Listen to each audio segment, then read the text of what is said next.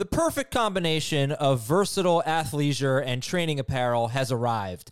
Thanks to the visionary minds of New Balance, Clutch Athletics, and Rich Paul, the designs reflect the heart of the athlete and the spirit of the community. With rising defensive football stars Will Anderson and Chase Young on the roster, Clutch Athletics brings the best innovative gear to all athletes, giving them style and performance on and off the field.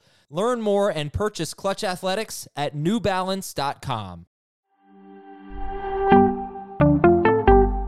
Fantasy takeaways from every wild card game right now on Fantasy Football Today in five. What's up, everybody? Welcome to the show. Adam Aizer and Chris Towers here on a Monday night. Uh, the game almost over. Rams currently leading the Cardinals 34 11. So we'll go ahead and consider that one in the books. Let's go to Raiders Bengals. We'll start with that. Bengals 26, Raiders 19. Chris, give me a fantasy takeaway.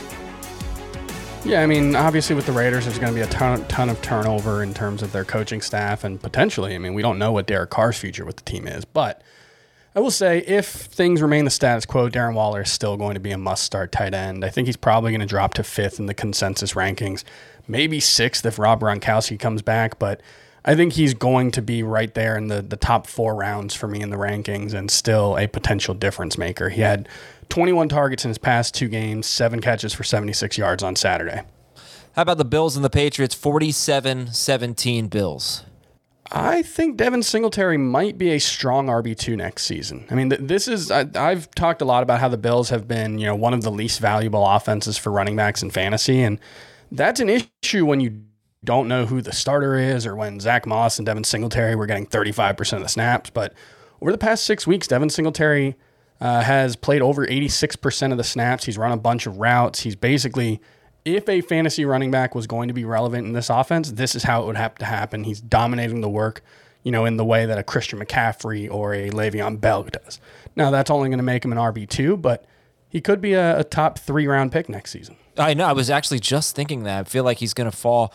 Well, if well, we are drafting this week, but uh, if everything stayed the same, I mean, you know, we already did draft. We already week. did. I don't know where he went, but uh, late round three. I mean, yeah. feels like Singletary time it, as of right now. Let's go to the Sunday games. Yeah. And there's so much that could change. I mean, he could plummet. They could draft someone, whatever. Uh, let's go to the Sunday game. Start with Eagles Bucks, 31 15 Bucks. Yeah, I'm not sure that I'm going to make any of the Philadelphia Eagles running backs a priority, and that really means Miles Sanders. I think I'll be lower on the consent than the consensus on him, just because. I mean, he was coming back from the injury, so we don't know how you know healthy he ha- he's been at the end of the season. But seven yard, seven carries for 16 yards against Tampa Bay, tough matchup. But Kenneth Gainwell had a significant role in the passing game, five catches for 49 yards and a touchdown on five targets. I just don't think Miles Sanders is ever going to have the kind of role that makes him anything more than a replaceable RB2. Spike the ball. Go spike the ball. Dak Prescott. Oh, ran out of time. 23 17, 49ers. You know, everybody's talking about that game as if like the refs ruined like this amazing chance for Dallas to win the game. And it's like they had a third and goal from the 24 yard line with one second left on the clock, even if they get that off. Right. They weren't going to win. It's like a 10% chance of winning. So, uh, so on that one, this is Adam. I saw your wide receiver rankings that came out last week, and yeah. you're not going to like this one. There is no reason for you to have ranked CeeDee Lamb as a number one wide receiver for the 2022 fantasy season.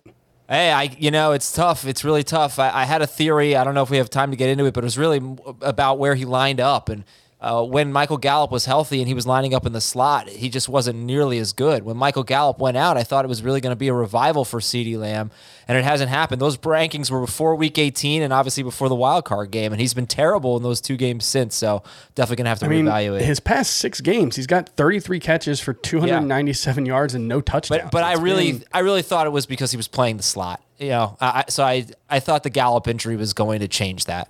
It's yeah. we're going to talk about it. Yeah, it's a good point. We're going to talk about it tomorrow. It's uh, going to be a hot topic on the full length show. Uh, how about the uh, Sunday night blowout? Steelers Chiefs 42-21 Chiefs.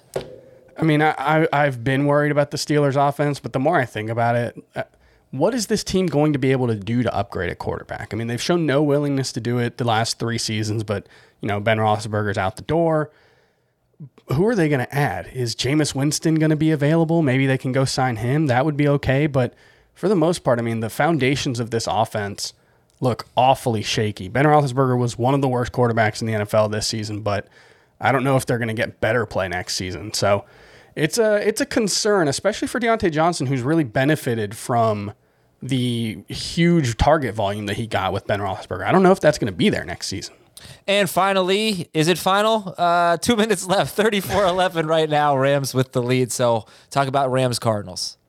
I mean, based on the way Twitter is right now, Cam Akers might end up in the first round uh, for 2022 drafts. I don't think I would take him there. I think he's looked pretty good this uh, in this game, but you know, I don't think he's been unbelievable given the circumstances. He's been unbelievable. Obviously, six months removed from an Achilles tear is in- incredible that he's got 95 yards from scrimmage as we speak. But I, I still don't know about the passing game workload for him. I still don't know. You know, the the Rams running backs combined for nine rushing touchdowns this season. I would expect more from Cam Akers, but you know, I just with this offense, I'm not sure how valuable the role is going to be, and I still have questions about the the effectiveness coming off the Achilles. So I get the feeling I'm going to be lower than the consensus on Cam Akers because people are going to be really, really high on him. Yeah, I'm pretty high on him, and I actually took him 28th overall in our draft last week. But I would take him, I would consider him in the second round. Uh, I think lead running back for the Rams is really, really valuable. They don't really do committees. Uh, they will in the postseason, but I think if Yeah. you know, No, I- that's a good point. Yeah. Yeah. Um, yeah, so 20th overall, I was thrilled to get him. Fourth pick of the third round. You can see the results of that mock on CBSSports.com. Good stuff from Chris Towers. A lot more on the full length episode of Fantasy Football today. Thanks for watching and listening, everybody. And by the way, if Cam Akers is catching passes from Odell Beckham next year, then he's going to have a lot of uh, a lot of. Rocket ship to the moon. Yeah. All right. Thanks, everybody. Uh, hope you enjoyed your three day weekend. We're going to talk a lot of football this week. Talk to you tomorrow.